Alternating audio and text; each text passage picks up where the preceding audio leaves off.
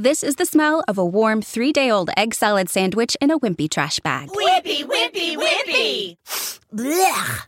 And this is the smell of that same sandwich in a hefty, ultra strong trash bag with new Fabuloso lemon scent. Hefty, hefty, hefty! smell the difference? When life gives you stinky, get Hefty Ultra Strong with new Fabuloso lemon scent. It smells like clean, freshly picked lemons, so no matter what's inside your trash, you can stop the stink and smell the lemon.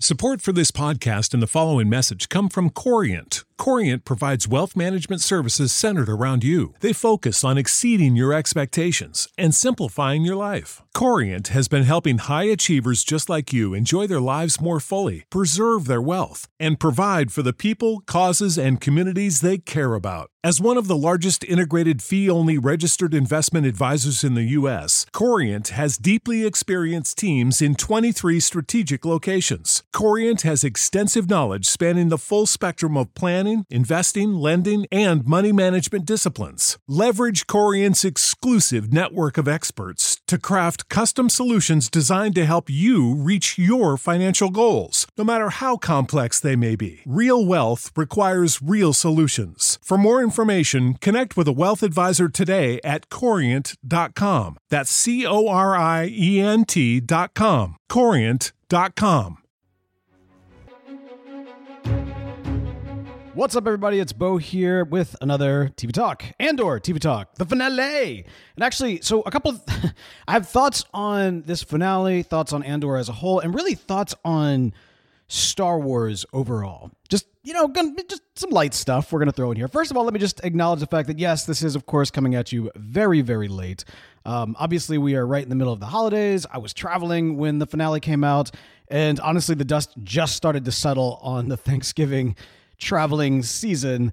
And as I kind of gear up for what is about to be the Christmas traveling season, followed by the New Year's and January traveling season, I, TV talk might be a little all over the map, but we're going to do our best. But the signals were put out that this finale for Andor is going to be phenomenal. And in truth, they delivered holistically on, in that regard. Like, in it, it really is such the great capper to what Andor has been as a series in the Star Wars offering, in the Star Wars universe as a you know as a whole. This shows us a little bit more of an adult focused look into Star Wars. It also shows us some storytelling that's grittier, that's really more in that kind of Rogue One uh, uh, world. It also really gets into like kind of the ground level nature of the skirmishes. You know, we spent so much time in the movies dealing with kind of our, our hero class characters, right? Like the ones that are there to be kind of those those top tier, those main characters, the the superheroes. And this is really kind of a dive into, you know, the background characters. I mean, I would make it maybe perhaps an argument that Mon Mothma is kind of, you know,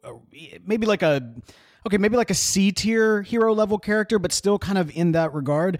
Whereas almost everybody else has, they're all kind of background characters. And seeing their experience throughout the universe makes everything feel more gritty, real. And my goodness, did not some of the imagery in this finale.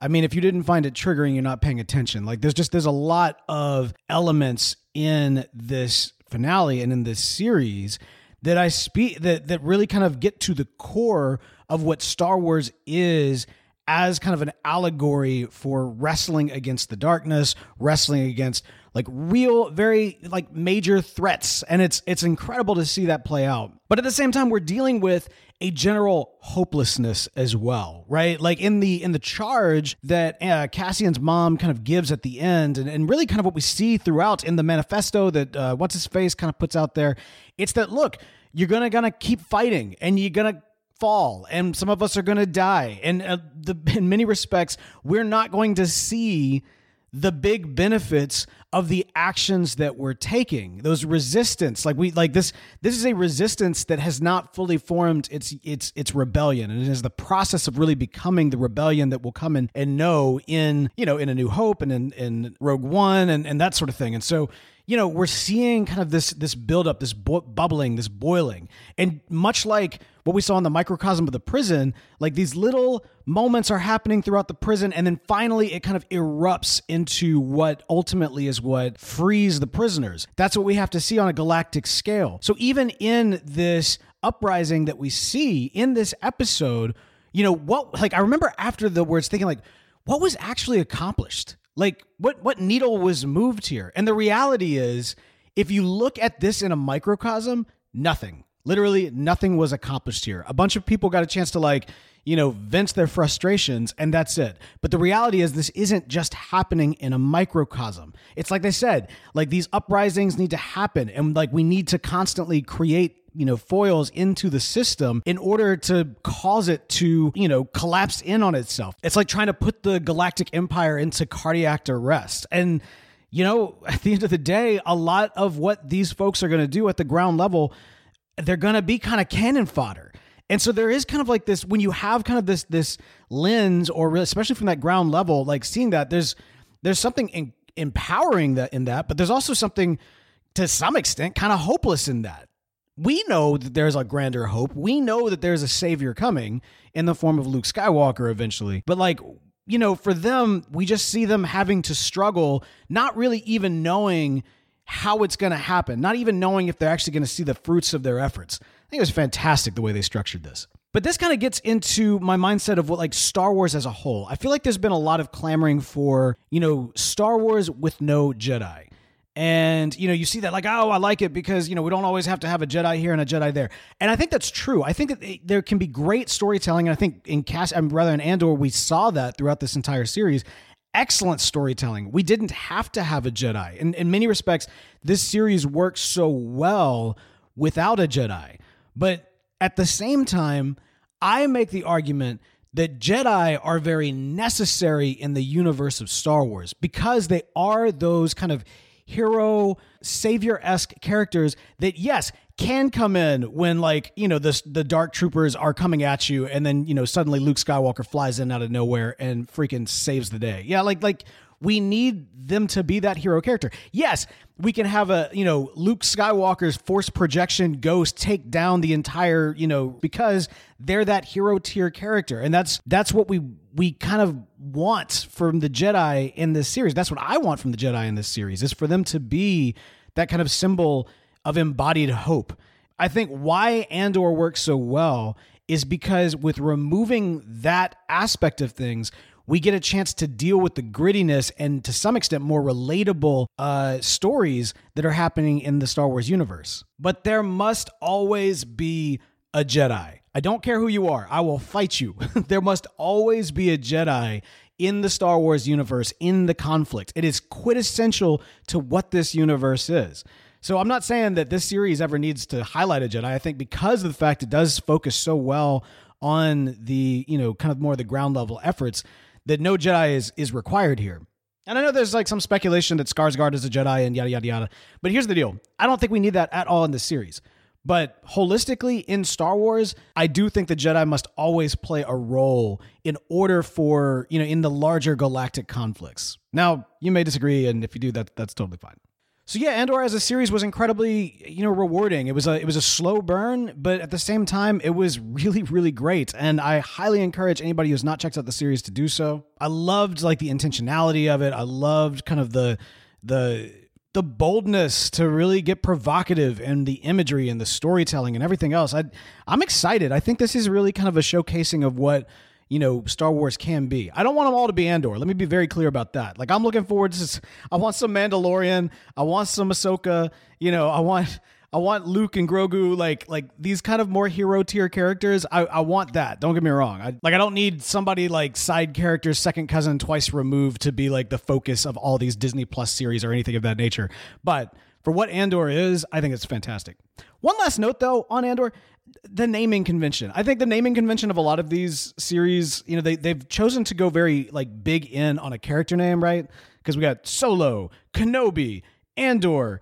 Uh, granted, the Mandalorian, the Book of Boba Fett, and if you look at some of these stories, like Kenobi isn't really about Kenobi. It's about Vader and Kenobi. Like there can be a more poetic name for that series. Book of Boba Fett was really not even about Boba Fett. I mean, we, we saw a little bit of a backstory for him, but it was really more of like what's going on on Tatooine. And I feel like the like sands of Tatooine or you know something of that nature would have actually worked a lot better there. Especially since the best two episodes of that series were you know essentially like Mandalorian episodes. Oh, actually, you know? I think I'm I think I'm probably gonna watch those episodes today. That's a good show. I love the Mandalorian. Anyway, great. Star Wars stuff, wonderful. It sometimes it's hit, sometimes it, it's miss. Andor absolutely a hit. Hope you enjoyed it. Let me know your thoughts. Head over to tvtalk.fm for all of our contact information. That's going to do it for me for today. Hope you all are having a happy holidays. I'll talk to you soon. Don't worry, I'll be back in a flash. As humans, we're naturally driven by the search for better. But when it comes to hiring, the best way to search for a candidate isn't to search at all. Don't search, match with Indeed. When I was looking to hire someone, it was so slow and overwhelming. I wish I had used Indeed. If you need to hire, you need Indeed. Indeed is your matching and hiring platform with over 350 million global monthly visitors, according to Indeed data, and a matching engine that helps you find quality candidates fast. Ditch the busy work. Use Indeed for scheduling, screening, and messaging so you can connect with candidates faster. And Indeed doesn't just help you hire faster. 93% of employers agree Indeed delivers the highest quality matches compared to other job sites, according to a recent Indeed survey. And listeners of this show will get a $75 sponsored job credit to get your jobs more visibility at Indeed.com slash podcast. That's Indeed.com slash podcast. Terms and conditions apply.